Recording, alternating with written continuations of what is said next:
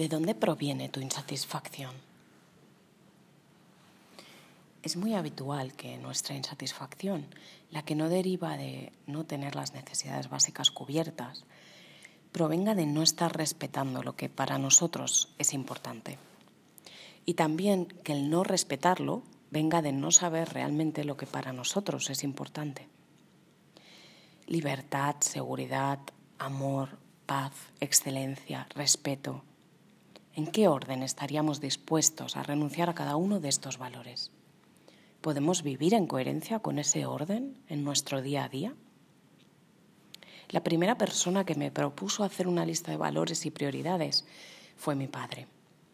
En uno de esos momentos de insatisfacción laboral en los que no estaba bien, pero no tenía ni idea de por dónde tirar.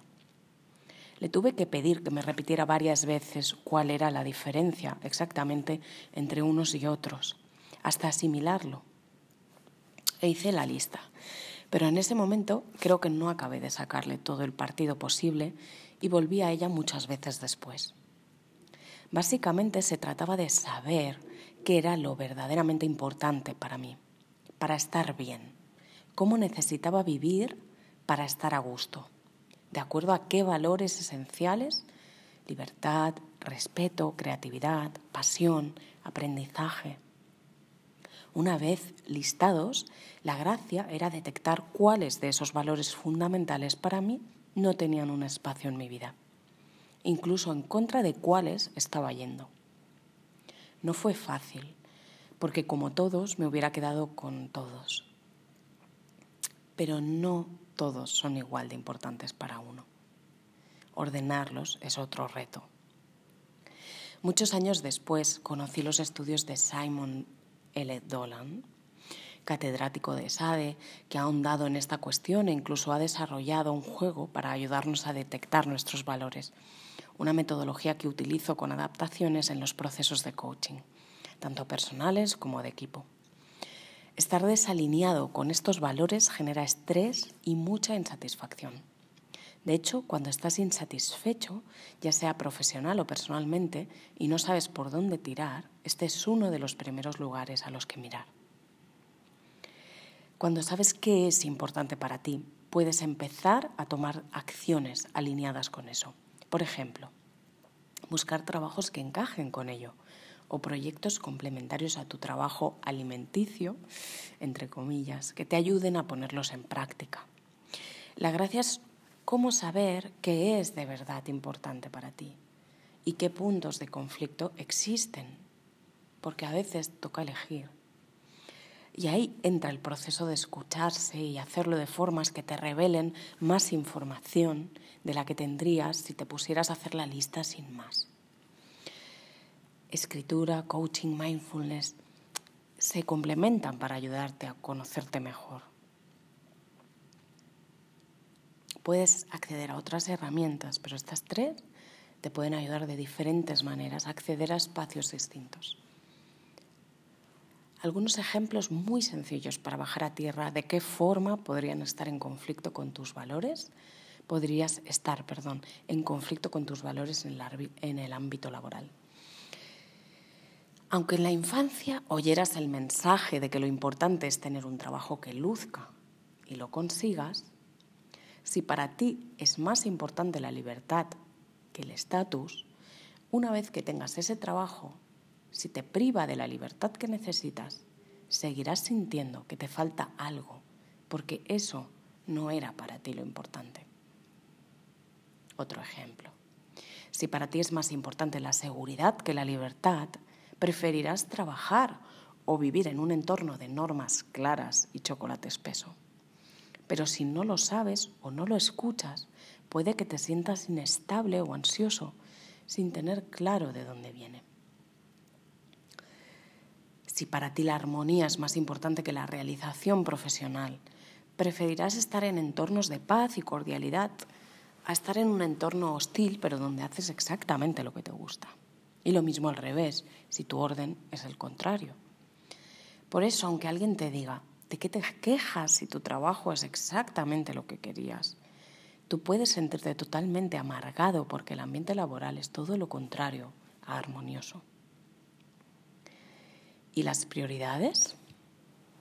Sí, esa lista también es importante. ¿Qué prioridades tengo en este momento? Y la parte final es clave, en este momento. Familia, profesión, estabilidad económica, mi expresión creativa. Está bien saberlo. También para dejar de fustigarse por no poder atender a todo al mismo nivel. Siempre estamos priorizando, pero estas prioridades pueden cambiar y volver a cambiar. Y si no somos conscientes de cuál es el orden ahora, la presión por llegar a todo a nivel de 10 puede ser muy asfixiante. A veces basta con ponerle una fecha a ese orden. Durante un año mi prioridad será, por ejemplo, la estabilidad económica.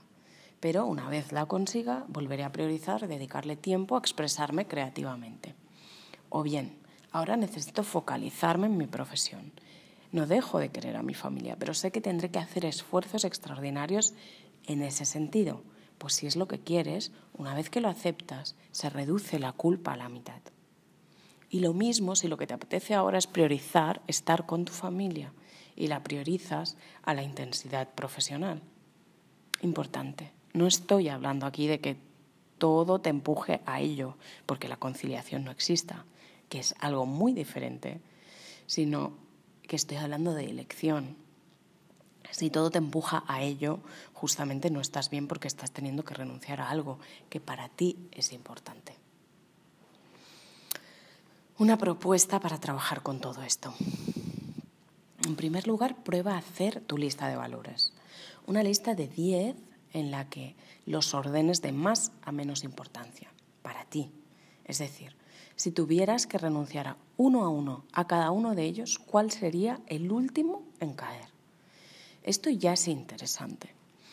Pero si quieres ir más allá, invita a cada miembro de tu familia, las listas de los hijos e hijas son alucinantes, o a cada compañero de piso hacer su lista para encontrar luego los valores en común para esa casa. Es equiparable a un equipo de trabajo también los debates que se generan en torno a qué significa cada valor para cada uno también son muy interesantes. En segundo lugar, intenta detectar si están presentes en tu día a día y cómo. Si hay alguno que falla, ¿de qué se trata? ¿Qué valores que para ti son importantes no tienen espacio en tu vida en este momento? En tercer lugar, una vez que lo detectes, escribe ¿Qué podrías hacer para poner en acción tus valores, para vivir más alineada o más, más alineado con ellos? No hace falta que sean acciones dignas de entrar en los objetivos del milenio. Como decía el capitán Siam, un superhéroe de la ecología de nuestra infancia, los pequeños cambios son poderosos. Así que puedes empezar con algo muy pequeño, pero que te haga, por ejemplo, sentir que estás ejerciendo tu libertad. Una vez que pones orden a esas dos listas, la de valores y la de prioridades, es mucho más fácil tomar decisiones y detectar también de dónde proviene tu insatisfacción en algunas áreas de tu vida. Y dicho esto, ¿es inaceptable la insatisfacción? No, tampoco. Pero ¿a quién le amarga un dulce? si puedes estar mejor gracias a conocerte mejor y respetar tu naturaleza, igual que respetarías la de una planta que necesita más luz o menos, o más agua o menos, en lugar de forzarla a ser quien no es, las posibilidades de marchitarte se reducen también. Y ahí vamos, a intentar vivir floridos en la medida de lo posible, sin forzar, justamente sin forzar, porque las flores no fuerzan, solo son lo que son y ahí está la gracia en los procesos de coaching o en los talleres, después de haber conectado con tu utopía, con tu visión de lo que para ti sería el paraíso en la tierra, algo muy placentero y recomendable. Pasamos a este trabajo con valores y es una de las partes más reveladoras, tanto en los procesos personales como en los de equipo. Si te apetece conocerte mejor y darle espacio en tu vida a lo que para ti es importante, puedo acompañarte en un proceso de coaching que te ayudará a saber qué quieres y cómo empezar a conseguirlo.